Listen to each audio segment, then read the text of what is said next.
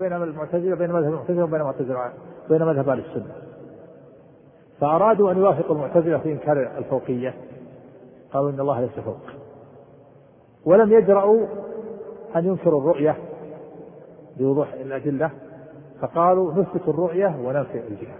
يقول إن الله يرى لا في جهة. كيف يرى؟ من فوق؟ يقول لا. من تحت؟ لا. يمين؟ لا. شمال؟ لا. أمام؟ لا. خلف؟ لا. من أين يرى؟ يقول يرى لا في جهة هذا غير معقول غير متصور. ولهذا أنكر عليهم العقلاء. وضحك جماهير العقلاء من قول الأشاعرة في هذا. وقالوا إن الرؤية المرئي لا بد أن يكون في جهة من الرأي ولا بد أن يكون مباينا له. فرؤية شيء لا يكون في جهة من الرأي غير معقول غير متصور. نعم. رؤية الله في الآخرة. رؤية الله في الدنيا مستحيلة لقوله تعالى لموسى وقد طلب رؤية الله لن تراني. ورؤية الله في الآخرة ثابتة بالكتاب والسنة وإجماع السلف. كيف؟ رؤية الله رؤية الله في الدنيا مستحيلة لقوله تعالى لموسى عليه الصلاة والسلام وقد طلب رؤية الله جل وعلا لن تراني. هذا عندك ما عليه تعليق؟ الشرط هذا مستحيل ليس بصحيح. الصواب أن رؤية الله في الدنيا ممكنة لكنها غير واقعة. المستحيل لو كانت الرؤيا مستحيلة لما سألها موسى. موسى قال ربي أرني أنظر إليه قال الله تعالى لن تراني لا تستطيع ببشريتك الضعيفة. الصواب الذي قرره أهل العلم أن رؤية الله جائزة وممكنة في الدنيا لكنها غير واقعة شرعا. وأما رؤية الله في الآخرة فجائزة عقلا وممكنة شرعا وواقعة شرعا. في الدنيا رؤية الله ممكنة بمعنى أنها غير مستحيلة. المستحيل لا يطلب كيف يطلب موسى شيئا مستحيلا؟ لو كانت الرؤية مستحيلة لما سألها موسى. قال ربي أرني أنظر إليك. قال الله لن تراني يعني لن تستطيع ببشريتك الضعيفة. لأن المؤمنين لأن الناس لا يستطيعون رؤية الله في الدنيا ولا يستطيع أحد أن يثبت برؤية الله عز وجل. ولهذا لم نبينا صلى الله عليه وسلم لما عرج به سئل سأله أبو هل رأيت ربك؟ قال نور أن أراه. وفي رواية رأيت نورا. وفي حديث أبي موسى في صحيح مسلم حجابه النور أو النار. لو حجبه لو كشفه لأحرقت سبحات وجهه ما انتهى إليه بصره من خلقه. ما يستطيع أحد أن يثبت برؤية الله في الدنيا. ولهذا لما سأل موسى الرؤيا قال الله لن تراني ما تستطيع أن تثبت. ولكن انظر إلى الجبل. فإن استقر مكانه فسوف تراني. فلما تجلى الله الجبل ماذا حصل للجبل؟ صح فتكتك فلما وموسى صعق استطاع. خر موسى صاعقا وتدكك الجبل. فلما أفاق موسى فلما أفاق موسى قال سبحانك تبت اليك وأنا أول المؤمنين. يعني إنه لا يراك أحد في الدنيا الا إلا فتكتك إلا مات فالرؤية ممكنة والدليل على إمكانها ممكنه يعني جائزة عقلا والدليل على جوازها أن موسى سال سألها. ولو كانت مستحيلة لما سألها. لكنها غير واقعة شرعا. ثبت في صحيح مسلم أن النبي صلى الله عليه وسلم قال واعلموا أنكم لن تروا ربكم حتى تموتوا. فهي ممكنة وجائزة عقلا غير مستحيلة. المستحيل لا يمكن لا لا يفعل فهي جائزة عقلا في الدنيا وفي الآخرة الرؤيا وأما شرعا فهي غير غير واقعة في الدنيا وواقعة في الآخرة. في الآخرة جائزة عقلا وشرعا في الدنيا جائزة عقلا وممتنعة شرعا. والمستحيل على إطلاقه في نظر. نعم إن أراد الاستحالة العقلية فهذا ممنوع. أما شرعا لا. ورؤية الله في الآخرة. ثابتة بالكتاب والسنة وإجماع السلف. قال الله تعالى وجوه يومئذ ناظرة إلى ربها ناظرة. وقال كلا إنهم عن ربهم يومئذ لمحجوبون. فلما حجب فلما حجب الفجار عن رؤيته دل على أن الأبرار يرونه وإلا لم يكن بينهما فرق. وقال النبي صلى الله عليه وسلم إنكم سترون ربكم كما ترون القمر لا تضامون في رؤيته. متفق عليه.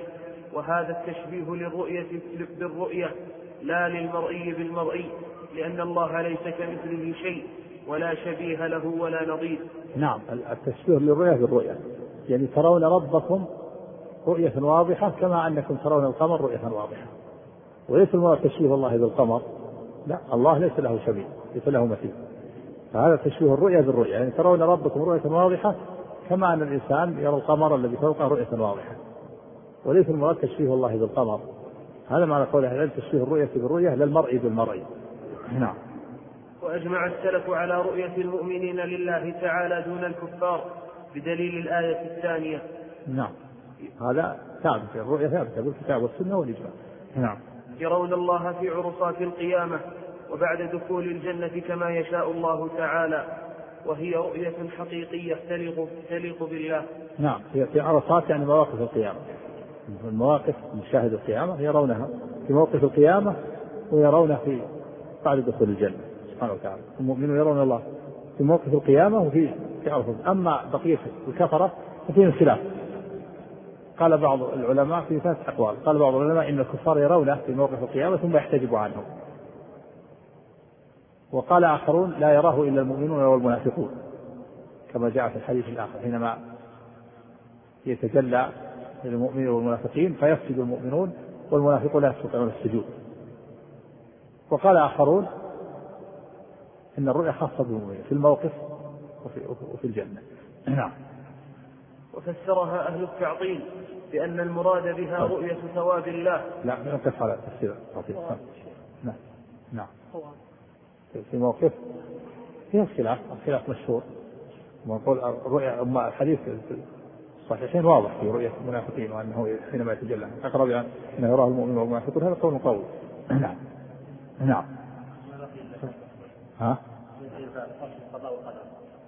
بس نتأخر الأسئلة. ها؟ لا الرؤية حتى نعيد الكلام فيها مهم. تفضل. رب العالمين. صلى الله وسلم وبارك على نبينا محمد وعلى آله وصحبه أجمعين. قال المؤلف حفظه الله تعالى وفسرها أهل التعطيل بأن المراد بها رؤية ثواب الله أو أن المراد بها رؤية العلم واليقين. إيش؟ اللي قبله؟ فصل رؤية المؤمنين لربهم يوم القيامة. من اول فصل نعم. قال المؤلف رحمه الله تعالى فصل رؤية المؤمنين لربهم يوم القيامة. والمؤمنون يرون ربهم في الآخرة بأبصارهم ويزورونه ويكلمهم ويكلمونه. قال الله تعالى وجوه يومئذ ناظرة إلى ربها ناظرة. وقال تعالى كلا إنهم عن ربهم يومئذ لمحجوبون.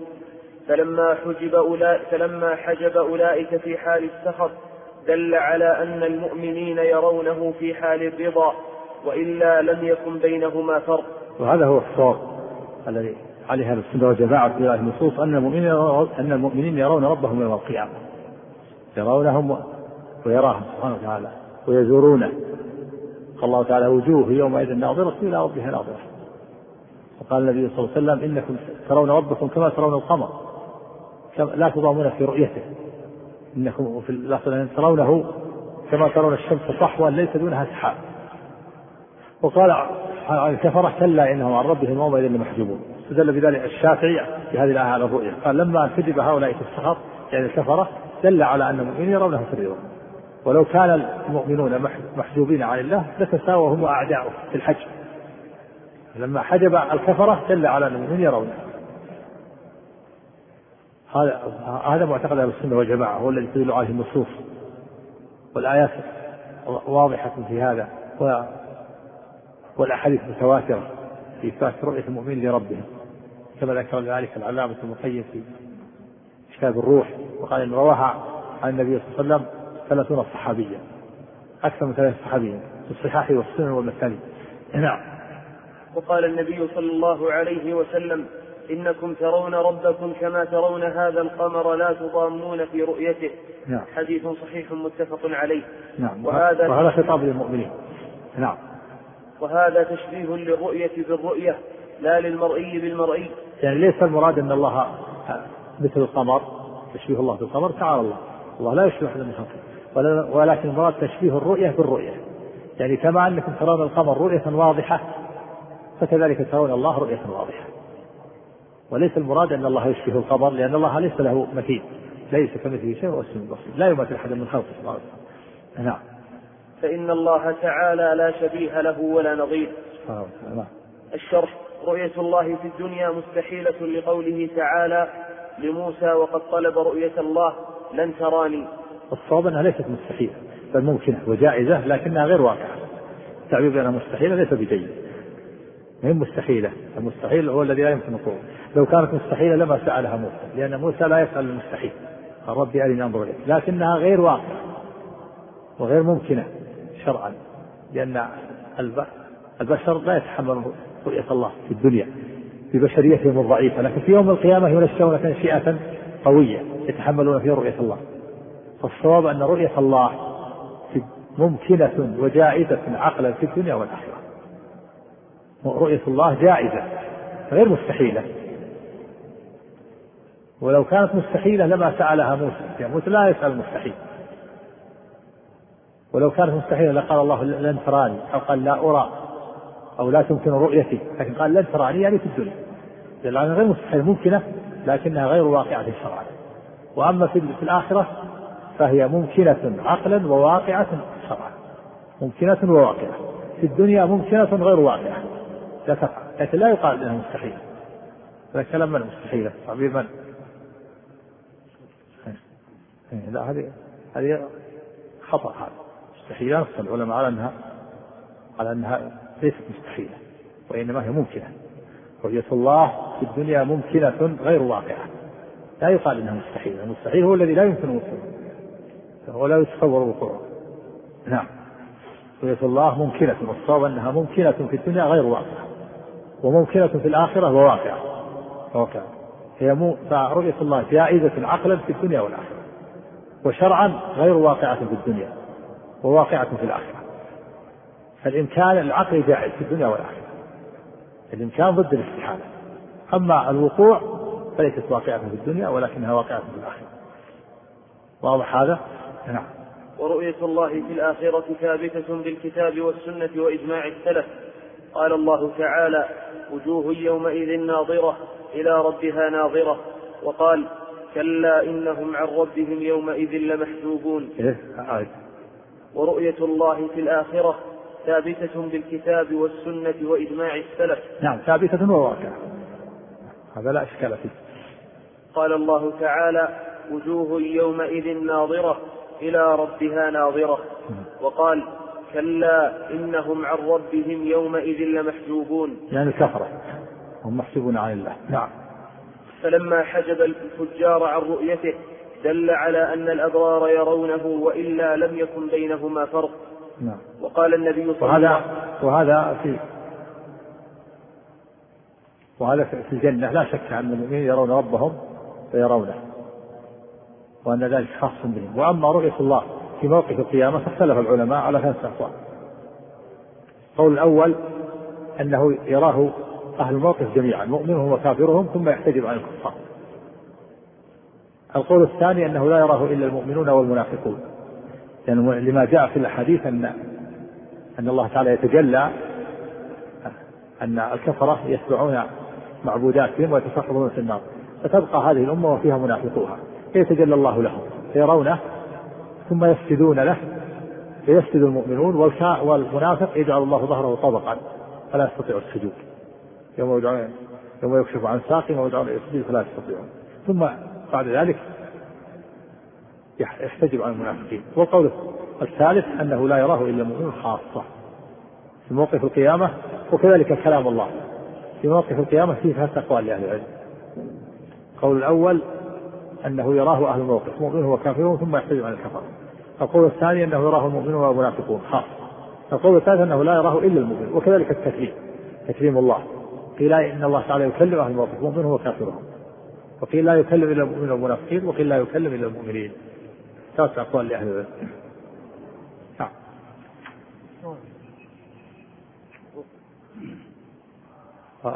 الأقرب والله أعلم أنه انه يراه المؤمنون والمنافقون لأن ثبت في الصحيح أن المنافقين حينما يرونه يسجدون فلا. هذا ثابت في الحديث الطويل. كثير وكثير من المحققين رجحوا القول القول بأنه لا يراه إلا من خاص وكان ميل شيخ الإسلام رحمه الله أنه أنه يراه في الموقف ثم يحتجب عليه قال هذا الاحتجاب بعد ذلك.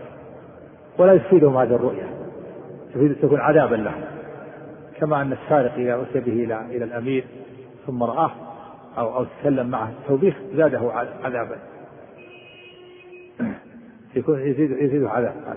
نعم.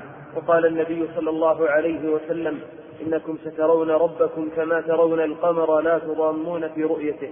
متفق عليه. وهذا وهذا التشبيه للرؤية بالرؤية لا للمرئي بالمرئي لأن الله ليس كمثله شيء ولا شبيه له ولا نظير. يعني لا ليس المراد تشبيه الله بالقمر وإن المراد تشبيه رؤية المؤمنين الناس بالقمر كرؤية الله يوم القيامة.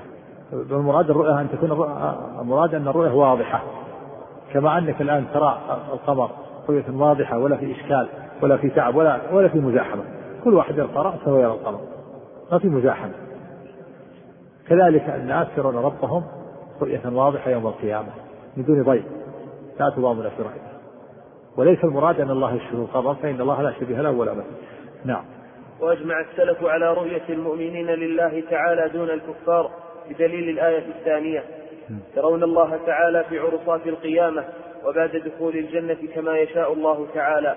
نعم في عرصات هذا ب... بعد الجنة هذا بالإجماع. أما في عرصات القيامة فهي الخلاف الثالثة كما سبق. نعم. وهي رؤية حقيقية تليق بالله. نعم. وفسرها أهل التعطيل بأن المراد بها رؤية ثواب الله. أو أن المراد بها رؤية العلم واليقين. هذا معتزلة قالوا المراد رؤية الثواب. بعضهم قال المراد بالرؤية العلم. ترون ربكم كما ترون القمر. يقولون تعلمون ربكم كما تعلمون أن هذا القمر القمر. لا تشكون في العلم به. فسر الرؤية بالعلم المعتزلة بعضهم قال المراد رؤية الثواب. هذا باطل. إنكم ترون ربكم كما ترون القمر. لا تضامون في رؤيته. يقولون المعنى إنكم تعلمون أن لكم ربا لا تشكون فيه. كما لا تشكون في القمر أنه قمر هذا من أبطل الباطل. لأن لأنه في موقف القيامة في موقف القيامة ما ليس هناك شك. حتى الكفر الآن إذا بعثوا علموا الكفر الجاحدون إذا بعثوا يوم القيامة زال عنهم الشك. والرسول صلى الله عليه وسلم خص المؤمنين ولا لا؟ خص المؤمنين بالرؤيا. والشك يزول حتى عن الكفر. إذا بعثوا يوم القيامة أيقن. عرفوا رب. والرسول قال بشر المؤمنين بالرؤيا خاصة. وش القيمة ما, ما الفائدة من تبشير المؤمنين؟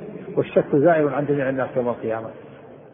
الشك في الربوبية زائر عن عن الكفرة وعن المؤمنين.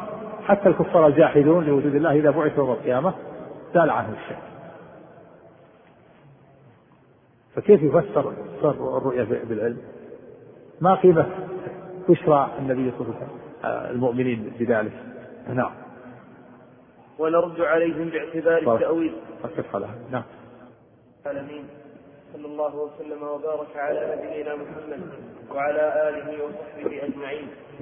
أما بعد فقال المؤلف حفظه الله تعالى وأجمع السلف على رؤية المؤمنين لله تعالى دون الكفار بدليل الآية الثانية. يرون الله تعالى في عرصات القيامة وبعد دخول الجنة كما يشاء الله تعالى. عرصات عرصات. يرون الله تعالى في عرصات القيامة وبعد دخول الجنة كما يشاء الله تعالى. وهي رؤية حقيقية تليق بالله.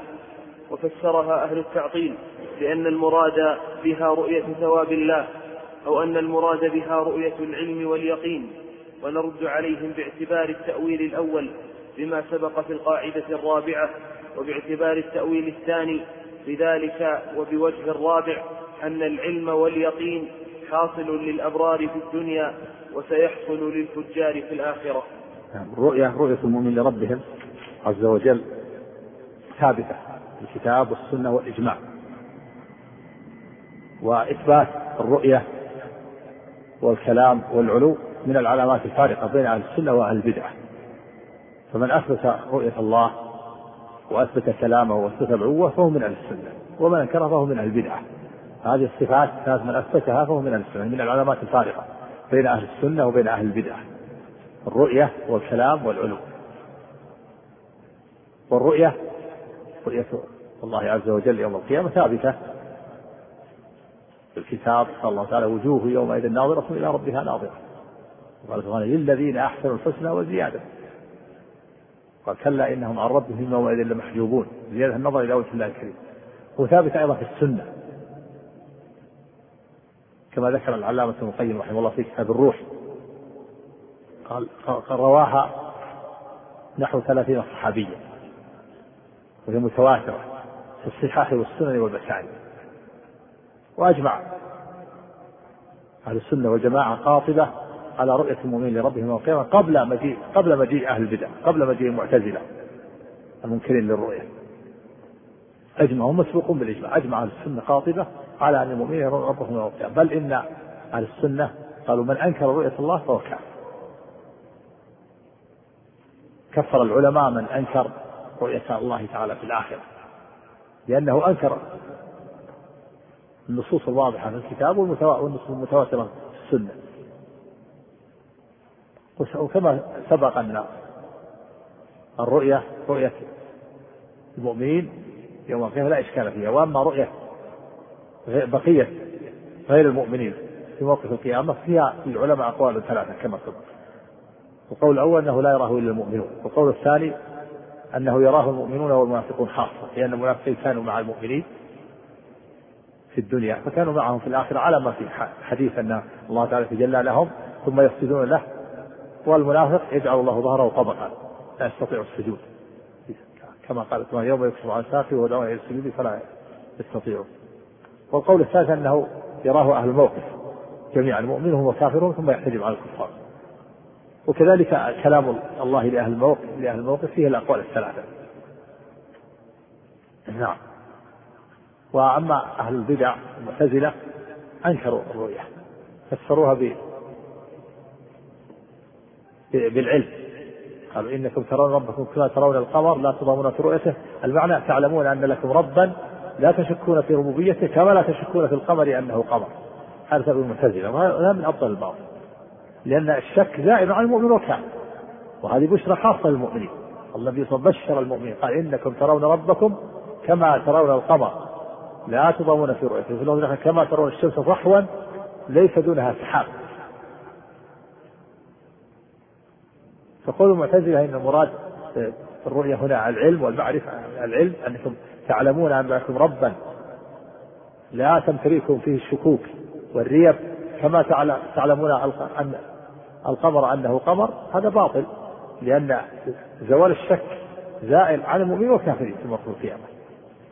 حتى الملاحدة الذين ينكرون وجود الله إذا بعثوا يوم القيامة زال عنهم الشك. فلو كان المراد كما يقوله هؤلاء لا لما كان هناك بشرى خاصة بالمؤمنين. لأن الشك يزول عن أهل الموقف جميعا. الشك في الربوبية يزول عن الموقف جميعا. وهذه بشرى خاصة بالمؤمنين. نعم.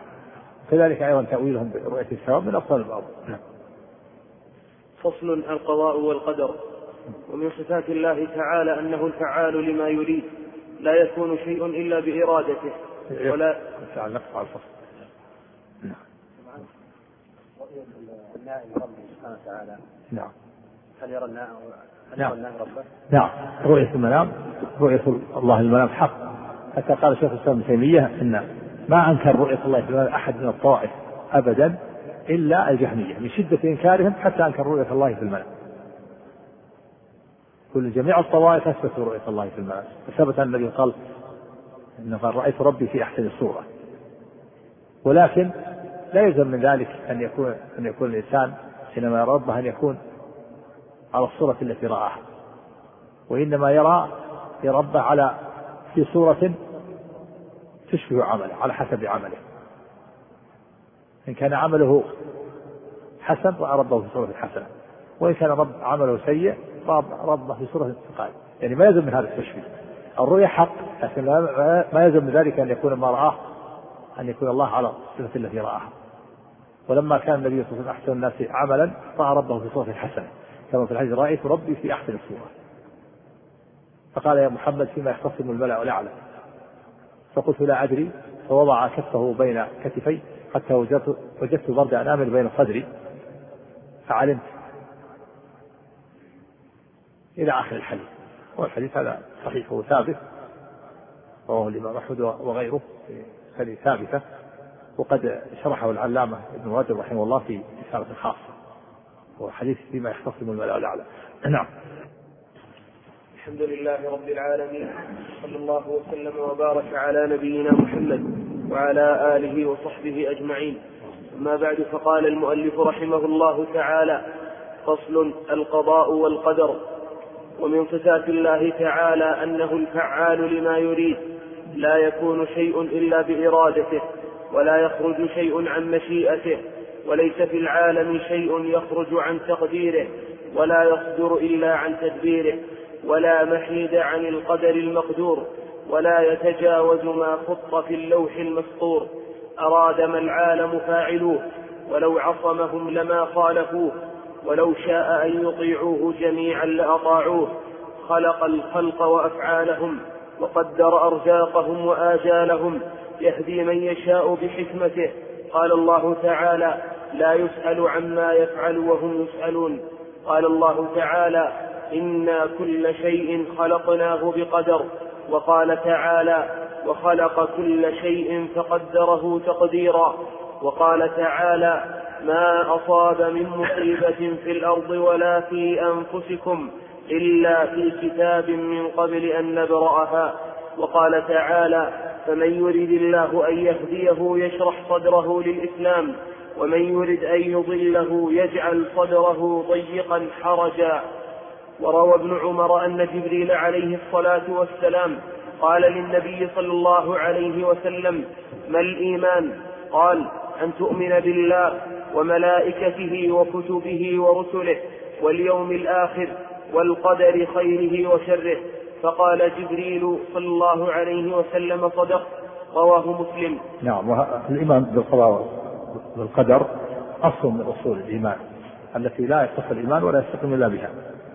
من لم يؤمن بالقدر فليس فليس له إيمان لم يصح إيمان. الإيمان له أصول الإيمان بالله والإيمان بالملائكة والإيمان بالكتب والإيمان بالرسل والإيمان باليوم الآخر والإيمان بالقدر خيره وشره. من لم يؤمن بالقدر فليس بمؤمن. ولهذا قال والذي قال ابن عمر لمن؟ بعض التابعين الذين اخبروه أن جماعة أنه أن اناسا يتقصرون العلم يطلبون العلم ويقولون لا قدر وإن الأمر أنف مستانف وجديد. يعني يسلم القدر قال أخبرهم اذا قال أني منهم بريء وأنهم براء مني.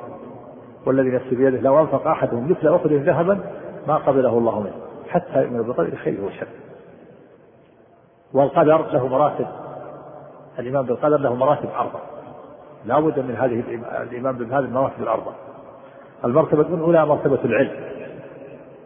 وهي اعتقاد المسلم أن الله تعالى علم الأشياء كلها وأنه وأنه ليس شيء في الوجود إلا وقد علمه الله وأن الله علم الأشياء قبل كونها وعلم الأشياء الماضية ويعلم الأشياء المستقبلة ويعلم أيضا الأشياء التي لم تكن ويعلم ما كان سبحانه ويعلم ما يكون يعلم ما كان في الماضي ويعلم ما يكون في المستقبل وما ويعلم ما لم يكن لو كان كيف يكون. حتى الأشياء التي لم تكن يعلمها لو كانت. قال الله تعالى في المنافقين ولكن ولكن كره الله بعاثهم فتبط لو خرجوا فيكم ما زادوكم إلا خبالا ولا اوضعوا خيالكم ولو أرادوا الخروج. قال سبحانه في المنافقين ولو أرادوا الخروج في غزوة تبوك. لا اعدوا له عدة ولكن كره الله بعاثهم فثبطهم وقيل اقعدوا مع القاعدين لو خرجوا فيكم ما زادوكم الا خبالا ولا أوضعوا خلالكم يبغونكم الفتنة وفيكم سماعون لهم بين الله انكم ما خرجوا لكن بين الله ما ما لم يحصل لو خرج. الله علم ما لم يكن لو كان كيف يكون. ويعلم لو خرجوا ماذا يكون منهم. لو خرجوا فيكم ما زادوكم الا خبالا ولا أوضعوا خلالكم. يبغونكم الفتنة وفيكم سماعون لهم. والله عليم بالظالمين وقال في حق الكفار الذين سأل الله أن يرده من الدنيا قال حتى يعملوا صالحا. قال تعالى ولو ردوا لعادوا لما نهوا عنه. ولو ردوا لعادوا لما نهوا عنه وإنهم لكاذبون. هذا علمه بما لم يكن لو كان كيف يكون. سبحانه ويعلم الأشياء الماضية ويعلم يعلم ويعلم المستقبل ما, ما يكون في المستقبل ويعلم ما لم يكن لو كان كيف يكون. والمرتبة الثانية مراتب القدر الكتابة. كتابة الله الأشياء في اللوح المحفوظ. الله تعالى كتب كل شيء. كل ما يحصل سيجري في هذا الكون كله مكتوب في اللوح المحفوظ. قبل خلق السماوات والأرض بخمسين ألف سنة. كما ثبت في الحديث الصحيح أن النبي صلى الله عليه وسلم قال حديث عبد الله بن عمرو بن العاص. كتب الله مقادير الخلائق. قبل أن يخلق السماوات والأرض بخمسين ألف سنة وكان عرشه على خمسين ألف سنة. قبل خلق السماوات والأرض رواه مسلم في صحيح. كتب الله مقادير الخلائق. قبل أن يخلق السماوات والأرض بخمسين ألف سنة وكان عرشه على الماء. وثبت في الحديث الصحيح أن الله تعالى قال أول, أول ما خلق الله القلم قال له اكتب. قال يا ربي وماذا أكتب؟ قال اكتب مقادير كل شيء. فجرى في تلك الساعة بما هو كائن إلى يوم القيامة. وهاتان المرتبتان وهما العلم والكتابة من لم يؤمن بهما فهو كافر. وقد أنكرهما أنكر هاتان المرتبتان غلاة القدرية. الذين قال فيهم الإمام الشافعي وغيره رحمه الله ناظروا القدرية بالعلم. فإن أقروا به خصموا وإن أنكروا كفروا. قال الله تعالى ألم تعلم أن الله يعلم ما في السماء والأرض؟ إن ذلك في كتاب هذا الآية فيها إثبات العلم والكتاب. ألم تعلم؟ أن الله يعلم ما في السماء والأرض إن ذلك في كتاب. قال سبحانه ما أصاب المصيبة في الأرض ولا في أنفسكم إلا في كتاب من قبل أن نبرأه وقال تعالى وكل شيء أحصيناه في إمام مبين. الإمام المبين هو اللوح المحفوظ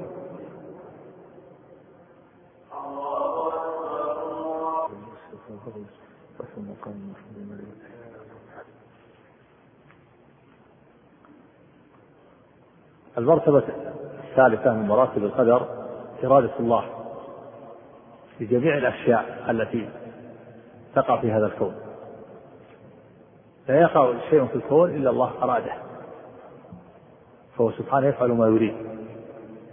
لا يكون فيه شيء إلا أراده سبحانه كونا وقدرا. الإرادة هنا الكونية وهي المرادفة للمشيئة. المرتبة الرابعة الخلق والإيجاد. وهو الإيمان بأن الله خلق كل شيء في هذا الوجود. كل شيء في هذا الوجود فالله خالقه. قال سبحانه وخلق كل شيء فقدره تقديرا. قال الله خالق كل شيء. هذه مراتب القدر الأربعة المرتبتان الأوليان أنكرهما عامة القدرية أنكرهما غلاة القدرية.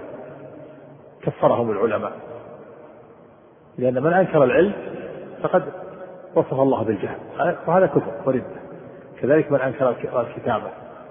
لكن عامة القدرية متأخر منهم أثبتوا المرتبتين الأولين أثبتوا العلم والكتابة وأنكروا عموم الإرادة وعموم الخلق قالوا إن أن الإرادة عموم الإرادة وعموم الخلق ليست ليست عامتين بمعنى أنه أفعال العباد ما أرادها الله ولا خلقها هكذا يقولون لشبهة العرب لهم.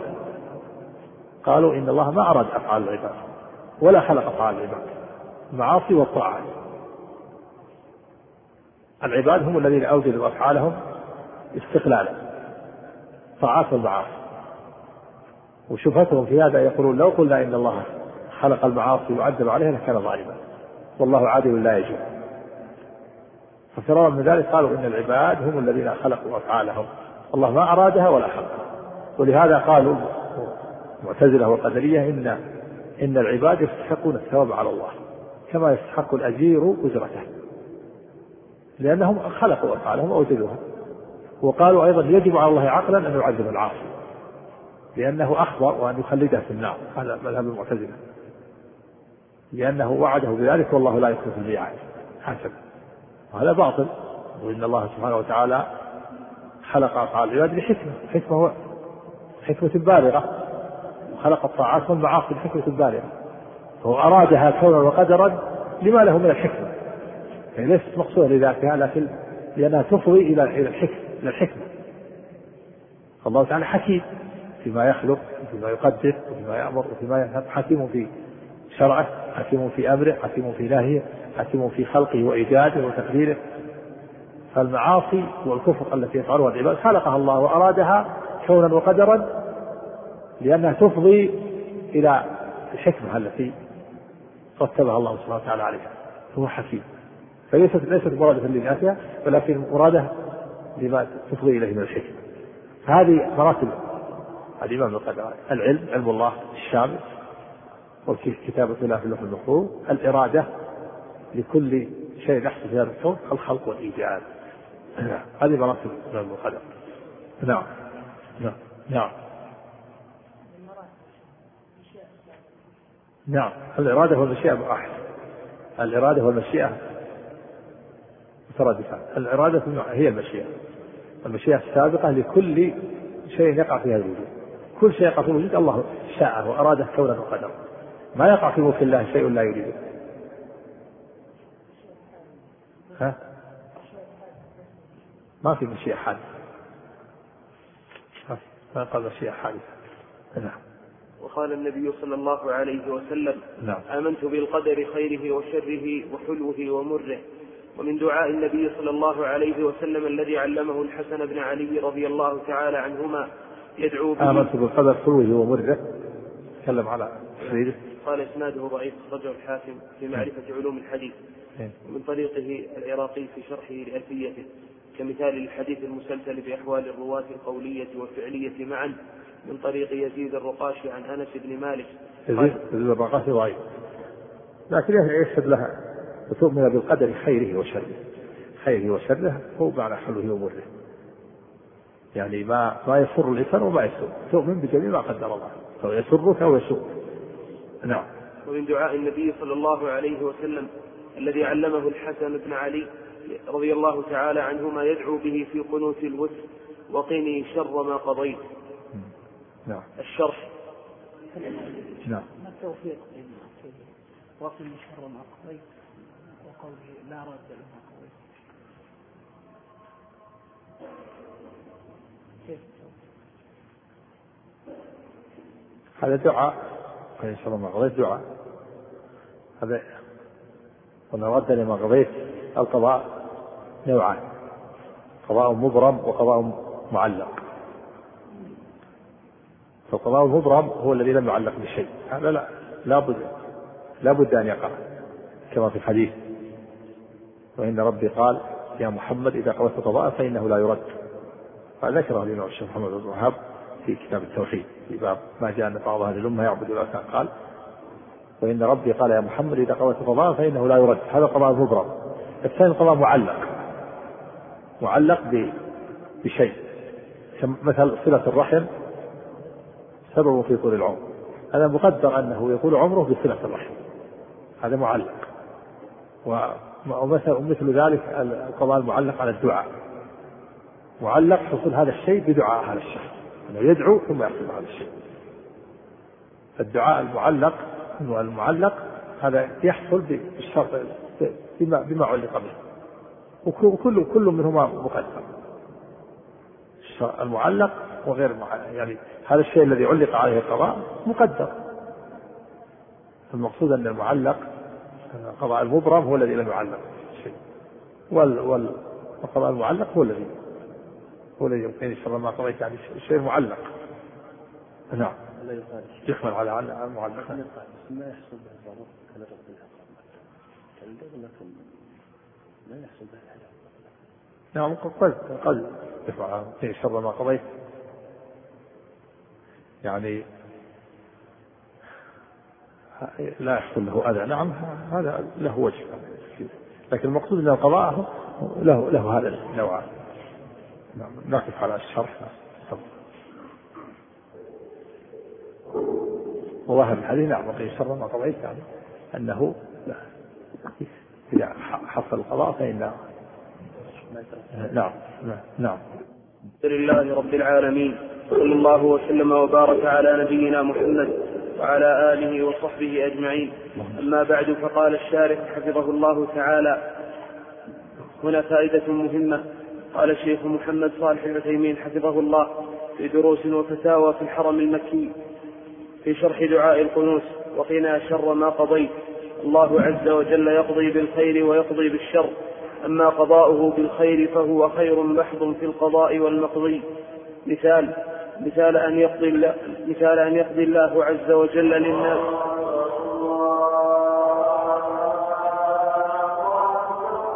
الله أكبر الله أكبر. في شرح دعاء القنوت وقنا شر ما قضيت. الله عز وجل يقضي بالخير ويقضي بالشر. أما قضاؤه بالخير فهو خير محض في القضاء والمقضي. مثال أن يقضي الله عز وجل للناس بالرزق الواسع والأمن والطمأنينة والهداية والنصر إلى آخره فهذا خير في القضاء والمقضي. وأما قضاؤه بالشر فهو خير في القضاء شر في المقضي. ومثال ذلك القحط وامتناع المطر فهذا شر لكن قضاء لكن قضاء الله به خير. قال تعالى ظهر الفساد في البر والبحر بما كسبت أيدي الناس ليذيقهم بعض الذي عملوا لعلهم يرجعون. فلهذا فلهذا القضاء غاية حميدة وهي الرجوع إلى الله تعالى من معصيته إلى طاعته فصار المقضي شرا وصار القضاء خيرا. ونحن نقول شر ما قضيت وما هنا اسم موصول أي شر الذي قضي أي شر الذي قضيته. فإن الله تعالى قد يقضي بالشر لحكمة بالغة حميدة. انتهى كلامه حفظه الله. وينبغي أن يعلم أن الشر إنما هو بالنسبة للمخلوق. تسمية شر بالنسبة للمخلوق. أما بالنسبة للخالق فلا يسمى شرا لأن الله تعالى ما يقضي إلا لحكمة. قضاؤه مبني على الحكمة وأمره مبني على الحكمة سبحانه وتعالى ونهيه مبني على الحكمة. فهو سبحانه وتعالى يخلق الحكمة ويرزق الحكمة ويعطي الحكمة ويمنع الحكمة. فهو مبني على الحكمة فلا يسمى شرا بالنسبة إلى الله. الشرور الموجودة كلها نسبية. كل الشرور الموجودة ليس هناك شر محض. ولهذا قال النبي في الحديث الصحيح والشر ليس إليك. ثبت في الحديث الصحيح النبي قال والشر إليك. والشر ليس إليك. المعنى الشر المحض الذي لا حكمة في إيجاده وتقديره لا يوجد. ما يوجد. كل الشرور الموجودة الآن نسبية بمعنى أنها شر بالنسبة إلى المخلوق. مثال ذلك الكفر. قدر الله الكفر على الشخص أو المعصية على الشخص فالله تعالى قضاها لحكم وأسرار من هذه الحكم مثلا ما يترتب على هذه المعصية مثلا من العبوديات المتنوعة التي يحبها الله. يترتب على هذه المعصية إذا قدر الله التوبة وهي مقبول الله يترتب على تقدير الكفر والمعاصي مثلا انقسام الناس إلى مطيع وعاصي. وعبودية الولاء والبراء عبودية الأمر بالمعروف والنهي عن المنكر. عبودية الحب في الله والبغض في الله. ثم أيضا قد يترتب على هذا التوبة والتوبة مقبولة لله وانكسار بين يدي الله والاستغفار إلى غير ذلك من المصالح والحكم العظيمة. فهي خير بالنسبة إلى تقديره تقدير الله لها خير. لكن هي شر بالنسبة للعبد الذي قدر عليه المعصية والكفر شر بالنسبة إليه لأنها ضرته وأساءته وصار سببا في عقوبته. فهي شر نسبي. أما بالنسبة إلى الخالق فلا تسمى شرا. ولهذا لا ينسب الشر إلى الله. قال تعالى قل أعوذ برب الفلق من شر ما خلق. فأضاف الشر إلى خلق. ومن شر النفاثات في العقد. وقال الله عن الجن أنهم قالوا وأنا لا ندري أشر أريد بهم في الأرض ولم ينسبوه إلى الله. أشر أريد بهم في الأرض. أم أراد بهم ربهم رشدا فالرشد نسبوه إلى الله. الرشد نسبوه إلى الله. والشر ما نسبوه إلى الله. هذا من أدب الجن.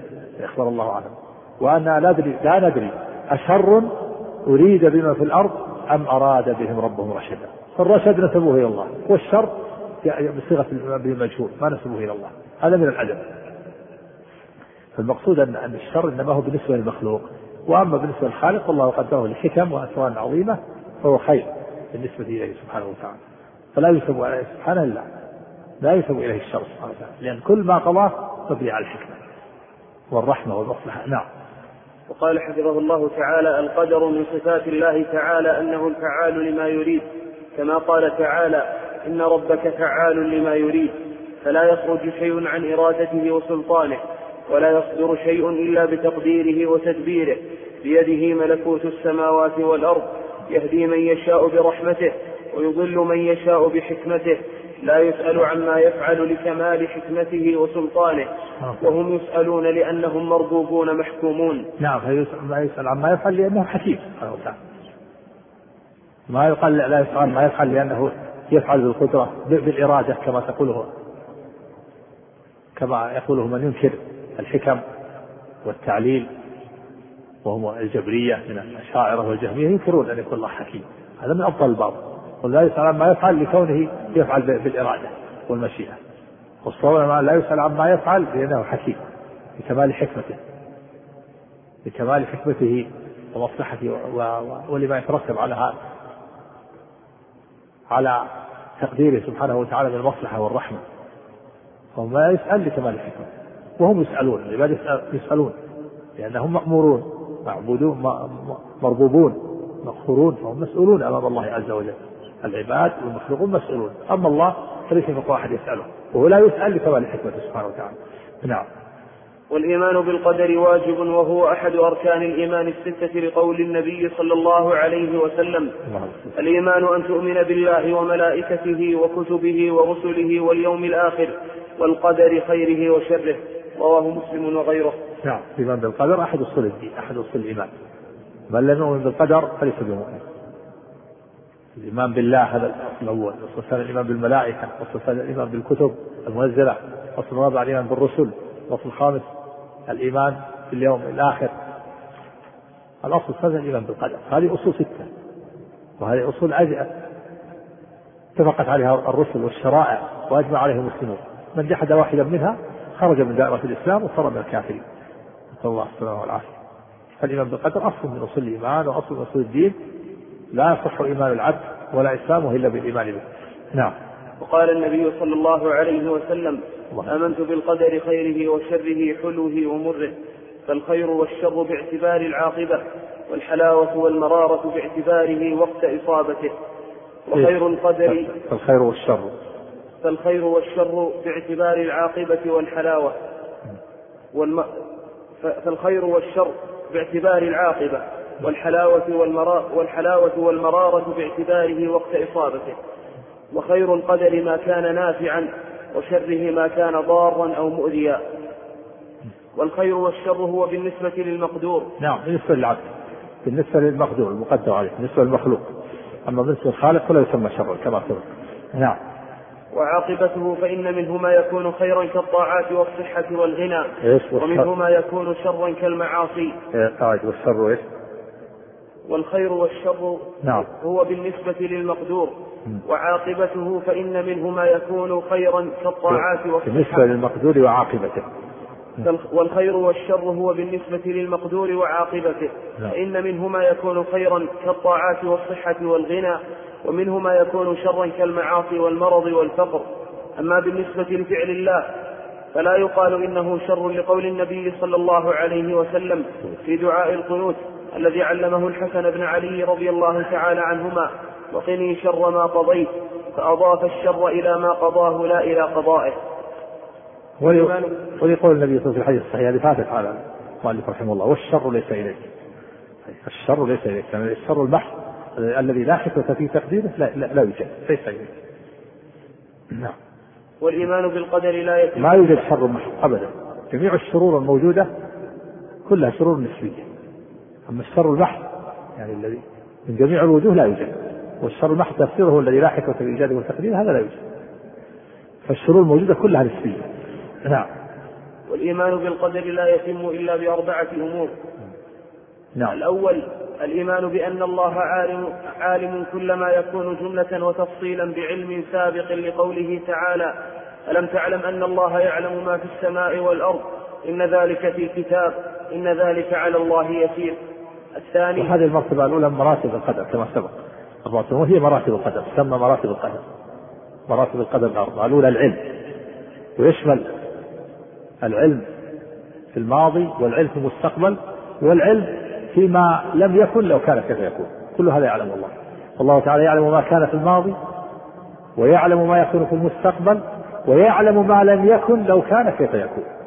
حتى الشيء الذي لم يكن يعلم كيف كان يكون. من ذلك قول الله تعالى عن الكفار لما طلبوا أن يرجعوا إلى الدنيا حتى يعملوا صالحا.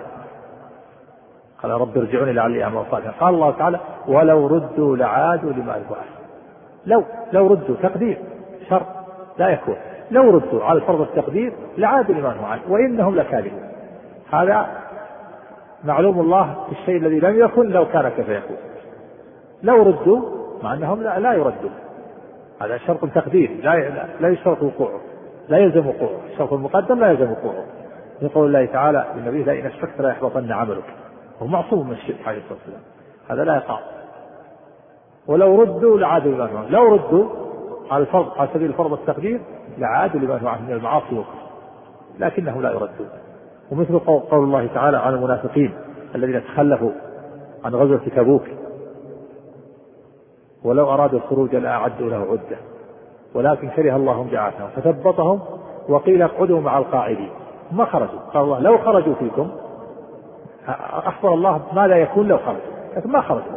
لو خرجوا فيكم ما زادوكم إلا خبالا ولا أوضعوا خلالكم.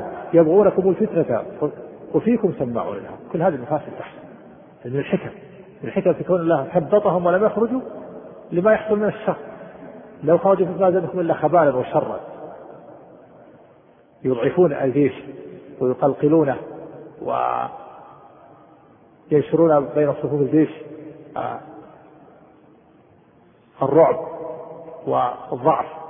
لو خرجوا منكم ما زادكم إلا خبرا ولا أوضعوا خلالكم. يبغونكم الفتنة وفيكم سمع وفيكم ضعفاء الإيمان من يسمع لهم ويستجيب لهم. هذا من أخبار الله من علم الله للشيء الذي لم يكن لو كان كيف يكون. نعم. الثاني أن الله كتب في اللوح المحفوظ مقادير كل شيء لقوله تعالى ما أصاب من مصيبة في الأرض ولا في أنفسكم إلا في كتاب من قبل أن نبرأها. هذه المرتبة الثانية مرتبة الكتاب وهي عامة. كل شيء يكون في هذا الكون كتبه الله في اللوح المحفوظ. قال سبحانه وكل شيء أحصيناه في إمام مبين. ما أصاب من مصيبة في الأرض ولا في أنفسكم إلا في كتاب من قبل أن نبرأها. في الآية الأخرى ألم تعلم أن الله يعلم ما في السماء والأرض؟ إن ذلك في كتاب. هذا اللوح المحفوظ لا يغادر صغيرة ولا كبيرة إلا أحصاها. كل شيء مكتوب. أما المقادير الأخرى فهي مأخوذة منه. مثل التقادير الأخرى كون الجنين يكتب رزقه وأجله وعمله وشقي أو سعيد وهو في بطن أمه هذا مأخوذ. لا يخالف ما في الحمد مأخوذ منه. كذلك التقدير السنوي. في ليلة القدر يقدر الله ما يكون في تلك السنة من صحة ومرض وحياة وموت وسعادة وشقاوة وغناء وإسقاط هذا في ليلة القدر تقدير سنوي. وهناك تقدير يومي كل يوم هو في شأن سبحانه وتعالى. فهذه التقادير كلها مأخوذة. وتوافق الكتابة الأولى في اللوح المحفوظ. نعم. نعم. إيش فيه؟ من النوع الثاني كل يوم التجدد كل يوم في شأن. هذا تقدير اليوم.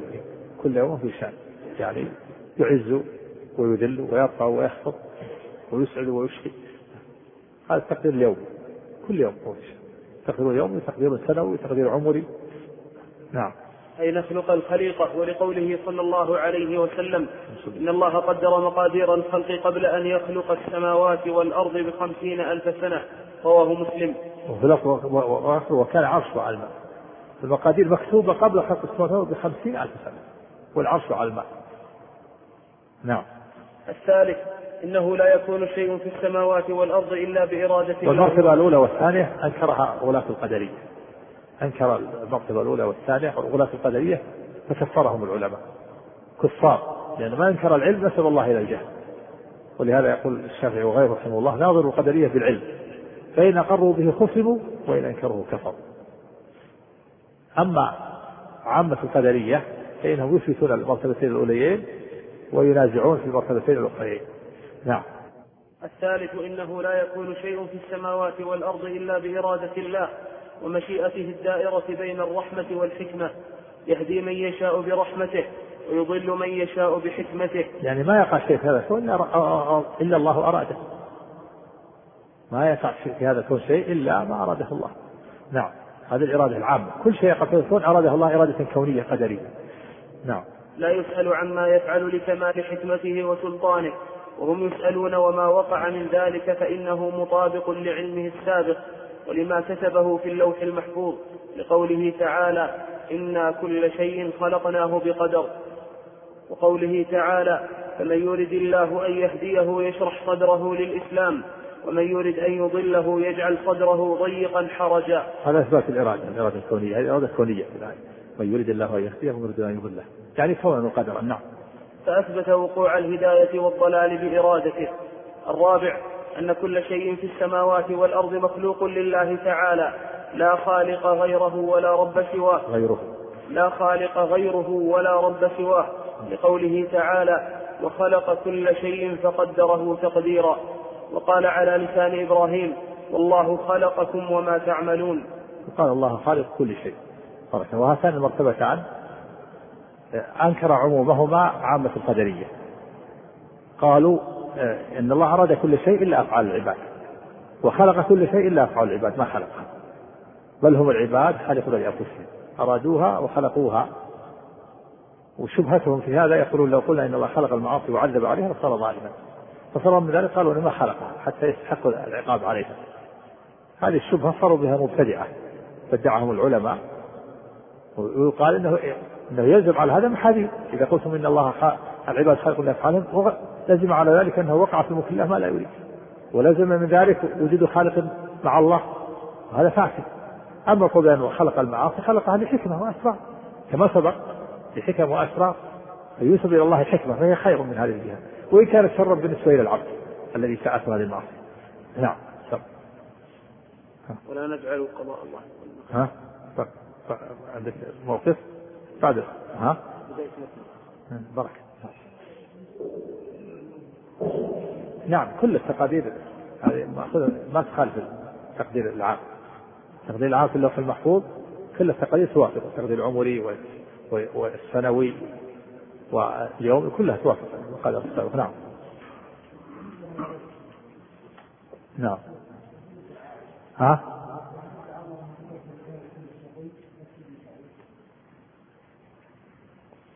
لا الأحسن أن لا يقول هذا. هذا وثر أظن ينسب إلى عمر. الأفضل أن أن يسأل ربه أن يوفقه للعمل الصالح وأن يثبت على الإسلام. نعم. فضيلة الشيخ يقول هل القدرية والمعتزلة والمرجئة مذاهب مندثرة أم هي موجودة موجودة الآن؟ نعم. هل القدرية والمعتزلة والمرجئة؟ نعم. مذاهب مندثرة أم هي موجودة الآن؟ لا ليست مندثرة موجودة. موجودة. قدرية والمرجئة والجهمية والمعتزلة والخوارج كلهم موجودون. الخوارج موجودون الآن. في المغرب وفي عمان الإباضية من الخوارج كذلك الشيعة طبقات أيضا موجودون في كل مكان. والجهمية موجودون الآن. الجهمية بل الاتحادية اللي يقول وحدة الوجود موجودون الآن. كلهم موجودون. كل هذه المذاهب موجودة. قائمة على قدم الوساق لها أصحاب ولها رواد ولها مؤلفات. وحقق المؤلفات. نعم. لله رب العالمين. صلى الله وسلم وبارك على نبينا محمد وعلى آله وصحبه أجمعين. أما بعد فقال المؤلف رحمه الله تعالى ولا نجعل قضاء الله وقدره حجة لنا في ترك في ترك أوامره واجتناب نواهيه. بل يجب أن نؤمن ونعلم أن لله علينا الحجة بإنزال الكتب وبعثة الرسل. قال الله تعالى لئلا يكون للناس على الله حجة بعد الرسل. نعم. هكذا يجب على المؤمن ألا يجعل القدر حجة له في ترك الأوامر و فعل النواهي فليس القدر حجة لأن الحجة صابت على الناس في بعثة الرسل وإنزال الكتب. قال الله تعالى رسلا مبشرين ومنذرين لئلا يكون الناس على الله حجة من الرسل. أنت عبد مأمور. أمرك الله بتوحيده وطاعته وامتثال أوامره واجتناب نواهيه. فعليك أن تمتثل الأوامر وتجتنب النواهي. قد قامت عليك الحجة ببعثة الرسل وإنزال الكتب. والله تعالى لا يكلف أحدا لا يستطيع. قال تعالى لا يكلف الله نفسا إلا وسعها. لا يكلف الله نفسا إلا ما آتاها. ولهذا فاقد العقل لا يكلف. المجنون والصغير لا يكلف. والعاجز لا يكلف. قال النبي صلى الله عليه وسلم الحسين صل قائما. فإن لم تستطع قاعدا فإن لم تستطع فعلى جنب. زاد النسائي فإن لم تستطع فمستلقيا يعني ورجله إلى القبلة ولا يحتاج الإنسان بالقدر. وإنما يحتج بالقدر المشركون المشركون الذين يحتجوا بالقدر. قال الله تعالى وقال الذين أشركوا لو شاء الله ما أشركنا ولا آباؤنا ولا حرمنا من دونه شيء. كذلك فعل الذين من قبلهم فهل على الرسل إلا بلاغ مبين. وفي الآية الأخرى يقول فيقول الذين أشركوا لو شاء الله ما أشركنا ولا آباؤنا ولا حرمنا من دونه من شيء. كذلك قال الذين من قبلهم وقال الذين أشركوا لو شاء الله ما أشركنا ولا آباؤنا سيقول الذين أشركوا لو شاء الله ما أشركنا ولا آباؤنا احتجوا بالقدر. فالقدر ليس حجة. ليس حجة للعاصي. لأن لأن الحجة قامت على الناس بإرسال الرسل وإنزال الكتب. قال تعالى ولقد بعثنا في كل أمة رسولا أن يعبدوا الله واجتنبوا الطاغوت. قال تعالى رسلا مبشرين ومنذرين لئلا يكون الناس على الله حجة على الرسل فأنت عبد مأمور أعطاك الله السمع والبصر والفؤاد العقل سميع بصير قادر على امتثال الأمر واجتناب النهي عليك أن تنتهي. ولا تحتج بالقدر القدر ليس من شأنه من شؤون الله من شأن الله عز وجل. فلا يتشبه الإنسان بالمشركين الذين يحتجون بالقدر. نعم لما احتج موسى وآدم وقال آدم أن هذا شيء قد كتب عليه ما يكون من لا ليس من احتجاج بالقدر ولما التقى موسى وآدم خاصما فقال آه موسى لآدم أنت آدم الذي خلق الله بيده وأسجد لك ملائكته وعلمك أسماء كل شيء. قال نعم. قال فلماذا أخرجتنا ونفسك من الجنة؟ فقال له آدم فقال له آدم أنت موسى الذي اصطفى الله برسالاته وبكلامه فهل وجدت أن ذلك كتب عليه قبل أن يخلقني بأربع سنة قال نعم قال النبي فحج آدم موسى فحج آدم موسى فحج يعني غلب حصل. فموسى ما لام آدم على القدر وإنما لام على المصيبة التي لحقته وذريته. المصيبة التي لحقته وذريته بالخروج من الجنة. فاحتج آدم المصيبة مكتوبة عليه. فالمصيبة لا بأس المصائب يحتج الإنسان بالقدر على المصائب. لكن لا يحتج بالقدر على الذنوب والمعائب والمعاصي لا أو أن أو أن آدم احتج بأنه تاب من الذنب والتائب من الذنب لا يلام عليه. التائب من الذنب لا ذنب له. المقصود أنه ما أن موسى ما احتج بالقدر وما لامه على القدر وإنما لامه على المصيبة التي لحقته وذريته وهي من الجنة. فاحتج آدم بأن المصيبة مكتوبة. نعم. الله تعالى القدر ليس حجة للعاصي على فعل المعصية. أفعال العباد كلها من طاعات ومعاص كلها مخلوقة لله كما سبق. ولكن كما قال تعالى والله خلقكم وما تعملون. والله خلقكم وما تعملون. يعني خلقكم وخلق أعمالكم. نعم. لكن ليس ذلك حجة للعاصي على فعل المعصية وذلك لأدلة كثيرة منها. أولا أن الله أضاف عمل العبد إليه. وجعله كسبا له فقال اليوم تجزى كل نفس بما كسبت ولو لم يكن له اختيار في الفعل وقدرة عليه ما نسب إليه. نعم وفي الآية قال لها ما كسبت وعليها ما كسبت تجزون واليوم تجزون بما كنتم تعملون. فأضاف العمل إليهم والكسب إليهم. دل على أنها أفعالهم كسبوها وبشروها مختارين. نعم. الثاني أن الله أمر العبد ونهاه ولم يكلفه إلا ما يستطيع لقوله تعالى لا يكلف الله نفسا إلا وسعها فاتقوا الله ما استطعتم ولو كان مجبورا على العمل ما كان مستطيعا على الفعل أو الكف لأن المجبور لا يستطيع التخلص. نعم لا الله تعالى لا يكلف الإنسان إلا ما يستطيع. ولهذا يفرق بين المستطيع وغير المستطيع. العاجز ما يكلف. فالمريض الذي لا يستطيع القيام لا يكلف بالقيام لأنه عاجز والصحيح يكلف بالقيام لأنه قادر. والمجنون والصغير الذي لم لا يكلف. لا يكلف بالصلاة ولا بالصيام لأنه فاقد العقل. والعاقل يكلف لأنه قادر. وهكذا. الثالث أن كل واحد يعلم الفرق بين العمل الاختياري والإجباري وأن الأول يستطيع التخلص منه. الاضطراري مثل حركة المرتعش والنائم ونبض العروق.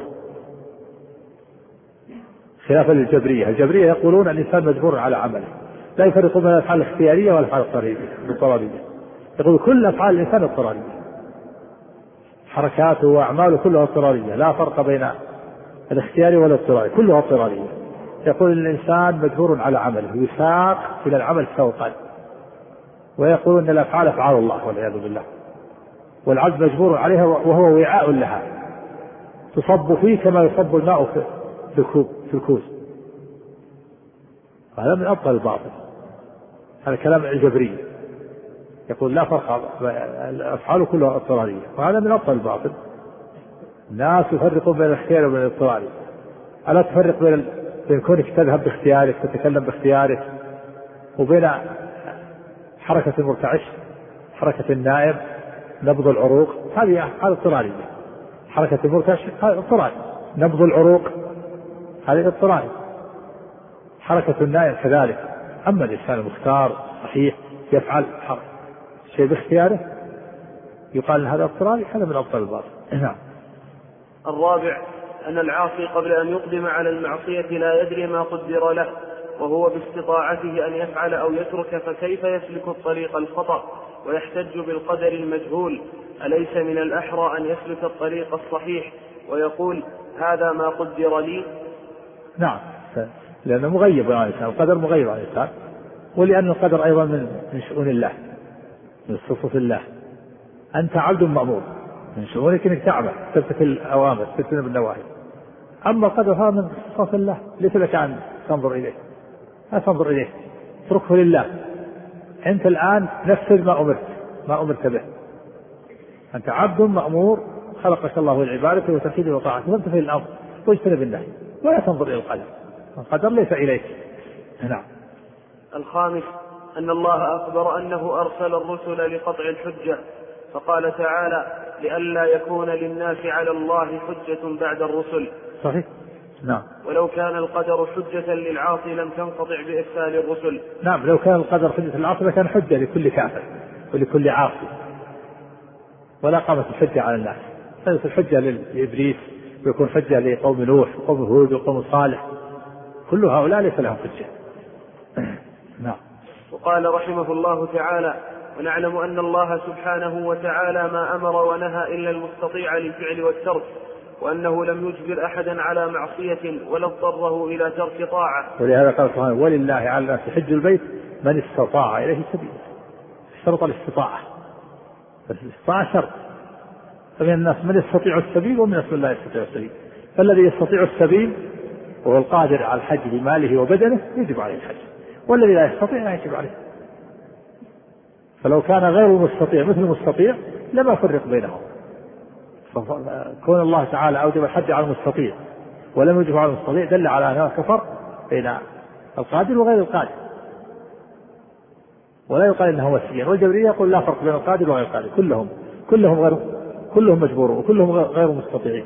هذا من اصل الباطل القدر ظل فيه طائفتان من الناس. الطائفة الأولى الجبرية الذين يقولون كل أفعال الإنسان اضطرارية. كله مجبور عليها. ويقولون إن مثل الله في ذلك حينما يكلف العبد كمثل قول القائل ألقاه ألقاه في اليم مكتوفا وقال له إياك إياك أن تبتل بالماء. وهذا من من أبطل الباطل. يقولون كل أفعال العباد اضطرارية وهي أفعال الله. فالله تعالى هو المصلي وهو الصائم. تعالى الله عما يقولون. وهؤلاء مذهبهم من أبطل الباطل لأن لأن معناه إبطال الشرائع والرسالات كلها. لأن معنى كلام هؤلاء الجبرية ورئيسهم الجهم بن صفوان رئيس الجبرية. يقولون معنى ذلك أنه لا فائدة من الشرائع ولا فائدة منه. يقول أحدهم أحد الجبرية أنا إن عصيت أمره الديني الشرعي فقد وافقت أمره الكوني القدري وهذا من أبطال الباطل لأن معنى ذلك إبطال الشرع.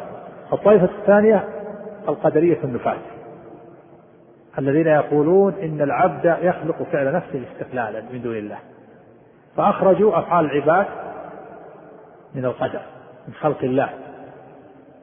وهذا باطل لأن الله يقول وخلق كل شيء فقدره تقديرا. هذا يشمل الذوات والأفعال. الله خالق كل شيء خالق ذوات العباد وأفعالهم كل شيء خلقه الله. فالقدرية يقولون أفعال العباد ليست مخلوقة لله طاعات والمعاصي هم الذين خلقوها أوجدوها باختيارهم باستقلالهم. فرارا من القول بأنه خلق المعاصي وعذب عليها فيكون ظالما فروا من ذلك وقالوا الله لم يخلق أفعال العباد. فتوسط أهل السنة والجماعة هداهم الله للحق. فقالوا إن الله تعالى خالق كل شيء حتى أفعال العباد فيخلقة لله. ولكن العباد لهم قدرة واختيار تابعة لمشيئة الله. لهم قدرة ومشيئة وإرادة واختيار لكن إرادتهم تابعة لمشيئة الله. كما قال الله تعالى وما تشاءون إلا أن يشاء الله رب العالمين. وما تشاءون إلا أن يشاء الله إن الله كان عليما حكيما. تكون طوائف ثلاث الجبرية والقدرية وأهل السنة. الجبرية في طرف قالوا أفعال العباد كلها جبرية والإنسان مضطر وليس له أفعال ولا يفعل أفعال الله. والقدرية قالوا إن الله ما خلق أفعال العباد. ولا أوجدها بل هم خلقوها مستقلين بأنفسهم وأهل السنة توسطوا قالوا الله تعالى خلق كل شيء. خلق العباد وخلق أفعالهم ولكن العباد لهم قدرة واختيار. وهم مكلفون. وهم مكلفون بأفعالهم الاختيارية. نعم. قال الله تعالى لا يكلف الله نفسا إلا وسعها. نعم هذا دليل على أن الله تعالى لا يكلف أحدا لا يستطيع. نعم. شيء لا يستطيع. نعم. وقال الله تعالى فاتقوا الله ما استطعتم. وقال تعالى اليوم تجزى كل نفس بما كسبت. نعم. لا ظلم اليوم. الشاهد بما كسبت. أضاف الكسب إليها. نعم. فدل على أن للعبد فعلا وكسبا يجزى على حسنه بالثواب وعلى سيئه بالعقاب وهو واقع بقضاء الله وقدره. نعم. الشرح. التوفيق بين كون فعل العبد مخلوقا لله وكونه كسبا للفاعل. عرفت مما سبق أن فعل العبد مخلوق لله. التوفيق. التوفيق. التوفيق بين كون الفعل العبد بين كون فعل العبد مخلوقا لله وكونه كسبا للفاعل. لا لا لا منافاة. ففعل العبد خلق لله لأنه خلق العبد وخلق أفعاله. وهو كسب للعبد لأنه باشره وفعله باختياره فالعبد هو الذي باشر فالأفعال هي من الله إيجادا وخلقا وتقديرا ومن العبد ومن العبيد فعلا وكسبا ومباشرة. فأفعال العباد ينسب إلى الله من الخلق والإيجاد والتقدير وينسب إلى العباد المباشرة والكسب والفعل. هي أفعالهم كسبا واختيارا ومباشرة وهي خلق الله إيجادا وتقديرا وخلقا.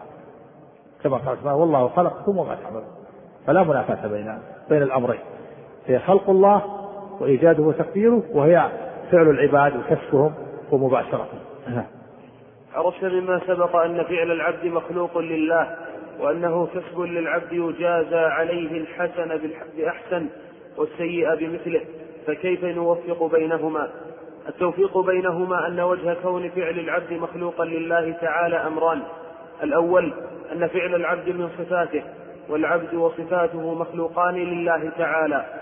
الثاني أن فعل العبد صادر عن إرادة قلبية وقدرة بدنية ولولاهما لم يكن لم, لم يكن فعل. الثاني. الثاني أن فعل العبد صادر عن إرادة قلبية وقدرة بدنية ولولاهما لم يكن لم يكن فعل. والذي خلق هذه الإرادة والقدرة هو الله تعالى وخالق السبب خالق خالق للمسبب. فنسبة فعل العبد إلى خلق الله له يعني الإنسان الأفعال من صفات العبد. هو العبد مخلوق بذاته وصفاته. وهو فعل العبد لأن الإنسان أراده له له إرادة وله مباشرة هو أراده بقلبه قصد فعله. أنت إذا ذهبت تصلي عن قصد وإرادة. وكنت تصلي تباشر أفعال الصلاة بنفسك. فلذلك يسبب الفعل إليك. لأمره لأنك أردته بقلبك وباشرته ببدنك. فصار الفعل له وإن كان الله خلقه وخلق الله تعالى خلقه فخلق قدرتك وأفعالك أعطاك القوة والقدرة والفعل. نعم. فنسبة فعل العبد إلى خلق الله له نسبة مسبب إلى سبب. ها فنسبة. فنسبة فعل العبد إلى خلق الله له نسبة مسبب إلى سبب لا نسبة مباشرة. لأن المباشر حقيقة هو العبد فلذلك نسب الفعل إليه كسبا وتحصيلا ونسب إلى الله خلقا وتقديرا فلكل فلكل من النسبتين اعتبار والله أعلم. نعم فهو من الله ينسب إلى الله الخلق والإيجاد والتقدير وينسب إلى العبد الفعل والتسبب والكسب. إيش بعده؟ المخالفون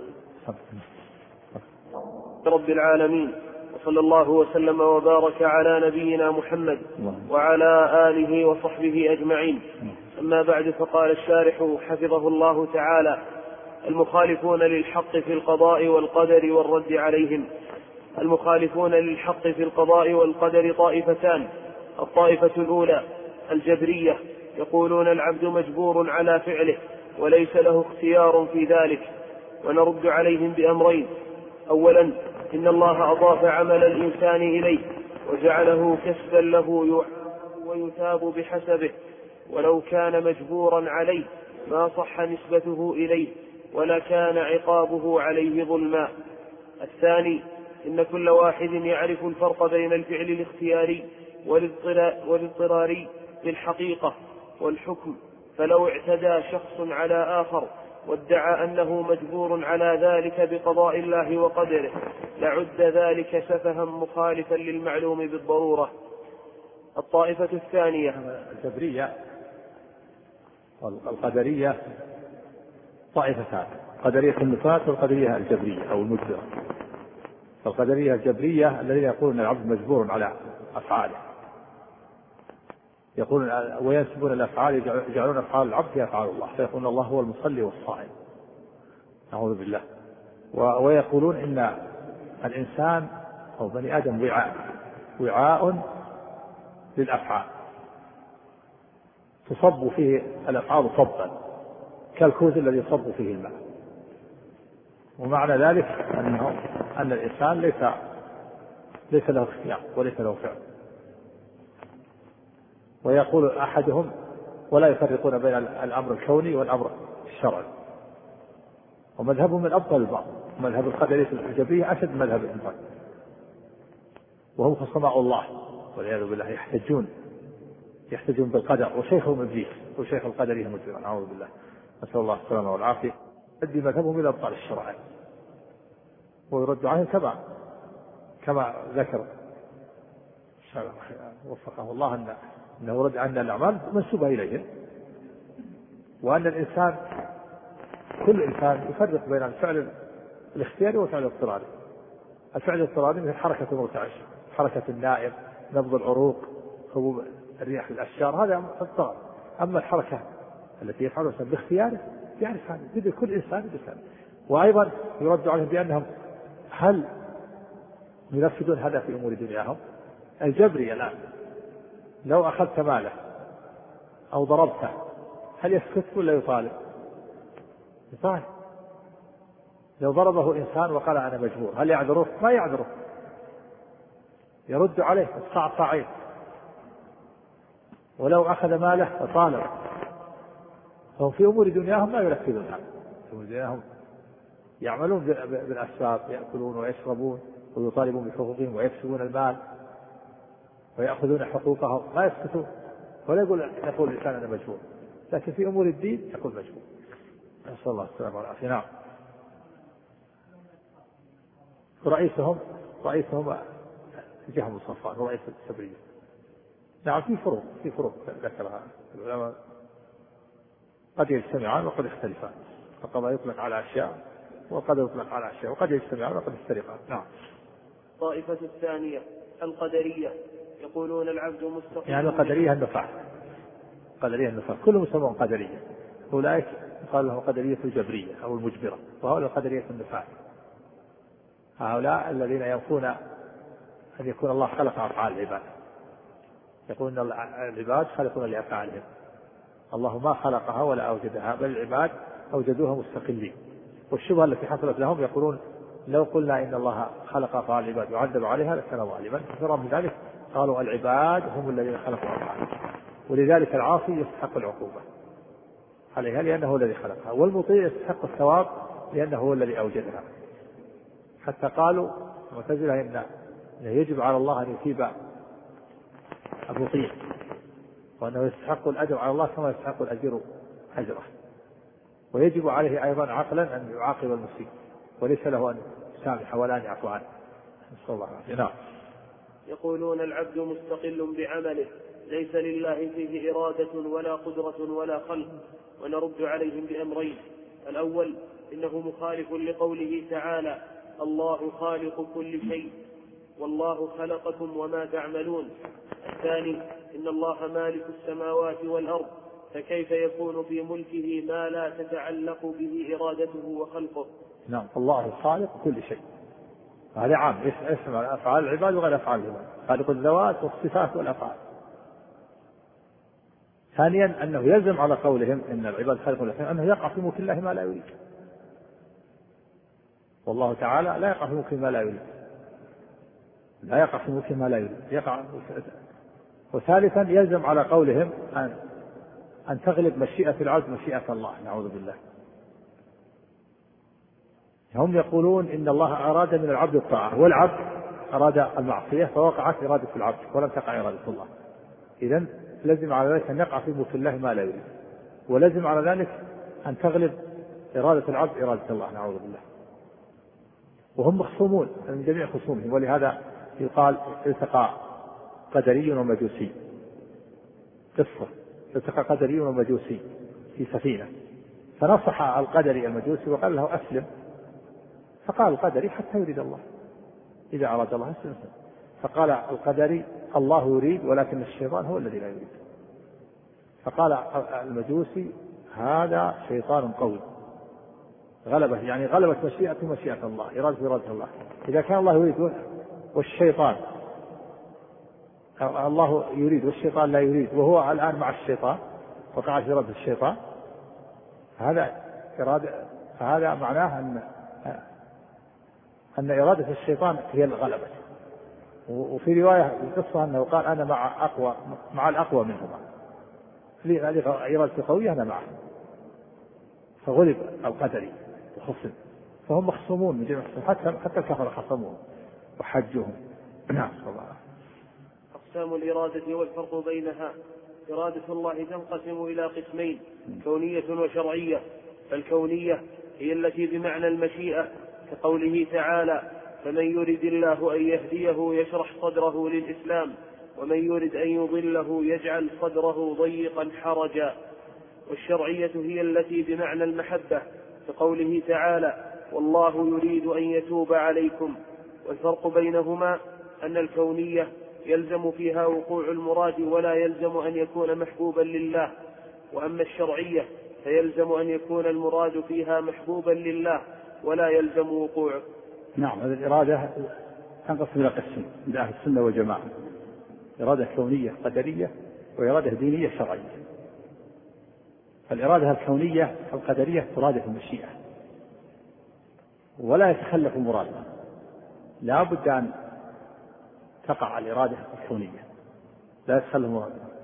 فالإرادة كقوله فمن يريد الله أن يهديه يشرح صدره. للإسلام ومن يريد أن يضله يجعل صدره ضيقا حرجا يقول ولكن الله يفعل ما يريد. هذه الإرادة الكونية لا بد أن تقع مرادها أما الإرادة الدينية الشرعية فهي مرادفة للمحبة والرضا. ولا يك... ولا ولا يشترط وقوع مرادها فكل ما أراده الله دينا وشرعا فقد أحب لكن قد يقع وقد لا يقع.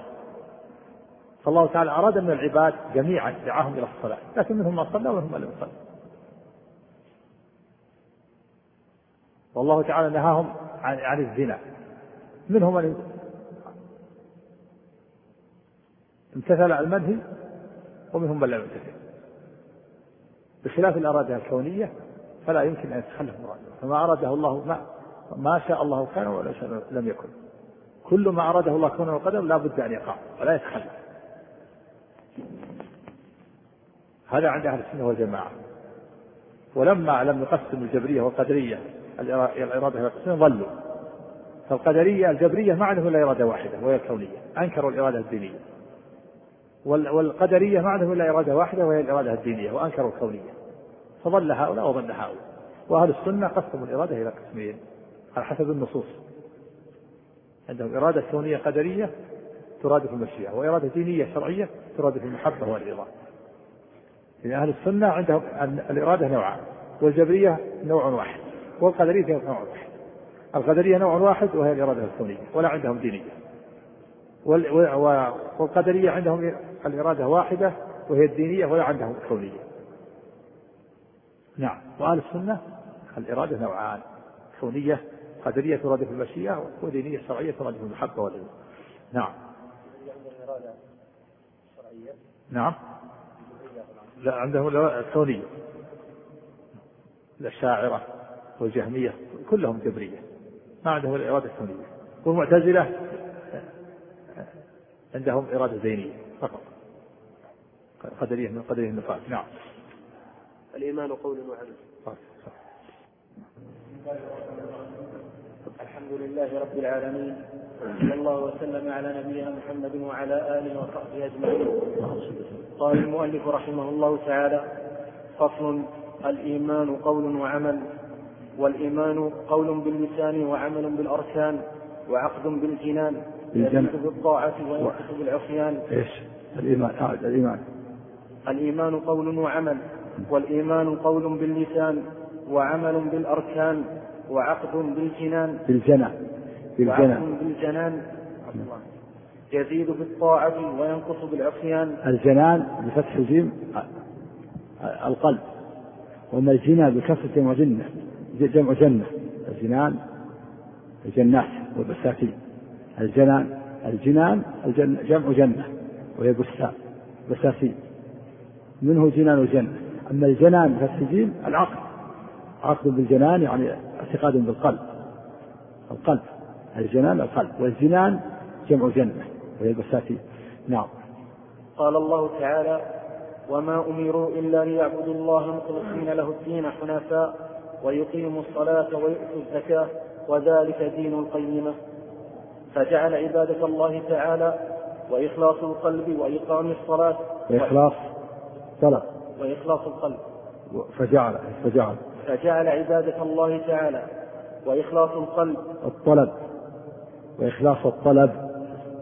نعم. قلب؟ القلب؟ طيب طيب وإخلاص القلب. نعم. فجعل عبادة الله تعالى وإخلاص القلب وإقام الصلاة وإيتاء الزكاة كله من الدين. وقال رسول الله صلى الله عليه وسلم الإيمان بضع وسبعون شعبة أعلاها شهادة أن لا إله إلا الله وأدناها إماطة الأذى عن الطريق. فجعل القول والعمل من الإيمان. فجعل. فجعل القول والعمل من الإيمان. نعم. وقال تعالى فزادتهم إيمانا. وقال ليزدادوا إيمانا. وقال رسول الله صلى الله عليه وسلم يخرج من النار من قال لا إله إلا الله وفي قلبه مثقال ذرة أو خردلة أو ذرة من الإيمان فجعله متفاضلا. بسم الله الرحمن الرحيم. الحمد لله رب العالمين. هذا الفصل في مسمى الإيمان. مسمى الإيمان عند أهل السنة والجماعة قول وعمل. والقول قسمان. قول القلب وهو التصديق والإقرار وعمل القلب وهو النية والإخلاص. والعمل نوعان. عمل القلب وعمل الجوارح. القول هو قول اللسان وقول القلب. القول قول نوعان قول القلب وهو التصديق والإقرار وقول اللسان وهو النطق والعمل نوعان عمل القلب وهو النية والإخلاص وعمل الجوارح فيكون مسمى الإيمان قول باللسان تصديق بالقلب وعمل بالقلب وعمل بالجوارح يزيد وينقص يزيد بالطاعة وينقص بالإحسان. هذا هو الذي عليه أهل السنة والجماعة وهو الذي دلت عليه النصوص أن الإيمان قول وعمل. وأن الإيمان قول بالقلب ونطق باللسان وعمل بالقلب وعمل بالجوارح. يزيد بالطاعة وينقص بالإحسان. كما سمع في هذه الأدلة. قال تعالى وما أمروا إلا ليعبدوا الله مخلصين له الدين حنفاء ويقيموا الصلاة ويؤتوا الزكاة وذلك دين قيم فجعل الدين الدين هو الإيمان عند الإطلاق. وكون من عبادة الله وإخلاص الدين له وإقام الصلاة وإيتاء الزكاة كله سماه دين كله دين. عبادة الله وإخلاص الدين والإخلاص يكون بالقلب وإقام الصلاة وإيتاء الزكاة أقوال باللسان وعمل بالجوارح وإخلاص بالقلب وعبادة كل هذا جعله من الدين. وفي حديث حديث أبي هريرة الإيمان بضع وسبعون شعبة. في رواية البخاري الإيمان بضع وستون شعبة. فأعلاها قول لا إله إلا الله. وأدناها إمارة الذي عن الطريق والحياة شعبة من الإيمان فجعل الإيمان بضع وسبعون شعبة والبضع من ثلاثة إلى تسعة. كل هذه الشعب من الإيمان. وذكر مثلا لأعلاها فقال أعلاها كلمة التوحيد لا إله إلا الله. وأدناها إمارة الأذى عن الطريق. والحياء شعبة من الإيمان. كلمة الشهادة هذا مثال لنطق باللسان وأدناها إمارة الأذى عن الطريق هذا مثال لعمل الجوارح. والحياء شعبة من الإيمان هذا مثال لعمل القلب. فمثل لعمل القلب وعمل الجوارح وقول اللسان. وبينهما شعب متفاوتة. فالصلاة شعبة والزكاة شعبة والصوم شعبة والحج شعبة والأمر بالمعروف شعبة والنهي عن المنكر شعبة وبر الوالدين شعبة من شعب الإيمان وصلة الرحم شعبة والجهاد في سبيل الله شعبة كف الأذى عن النفس شعبة وهكذا. هذه شعب الإيمان. وكذلك حديث وفد عبد القيس قال النبي آمركم آمركم بأربع وأنهاكم عن أربع. آمركم بالإيمان بالله وحده. أتدرون ما الإيمان بالله وحده؟ شهادة أن لا إله إلا الله وأن محمد صلى الله عليه وسلم وإقام الصلاة وإيتاء الزكاة وصوم رمضان وأن تؤدوا الخمس ما غنمتم. فسر الإيمان بالشهادتين والصلاة والزكاة والصوم. فدل على أن الأعمال داخلة في مسلم الإيمان. والإيمان يزيد وينقص. قال هذا. فأما الذين آمنوا فزادتهم إيمانا يزدادوا إيمانا مع إيمان. يزيد وينقص.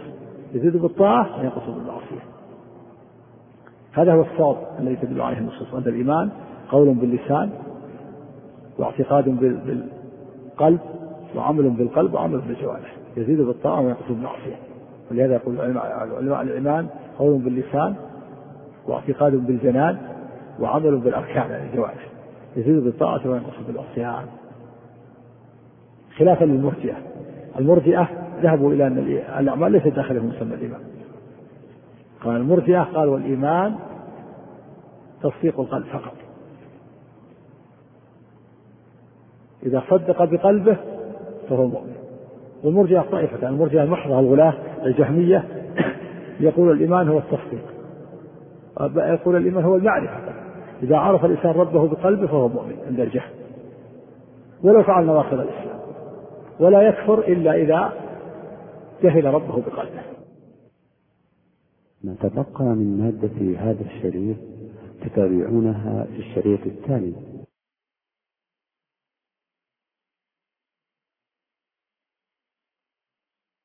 التي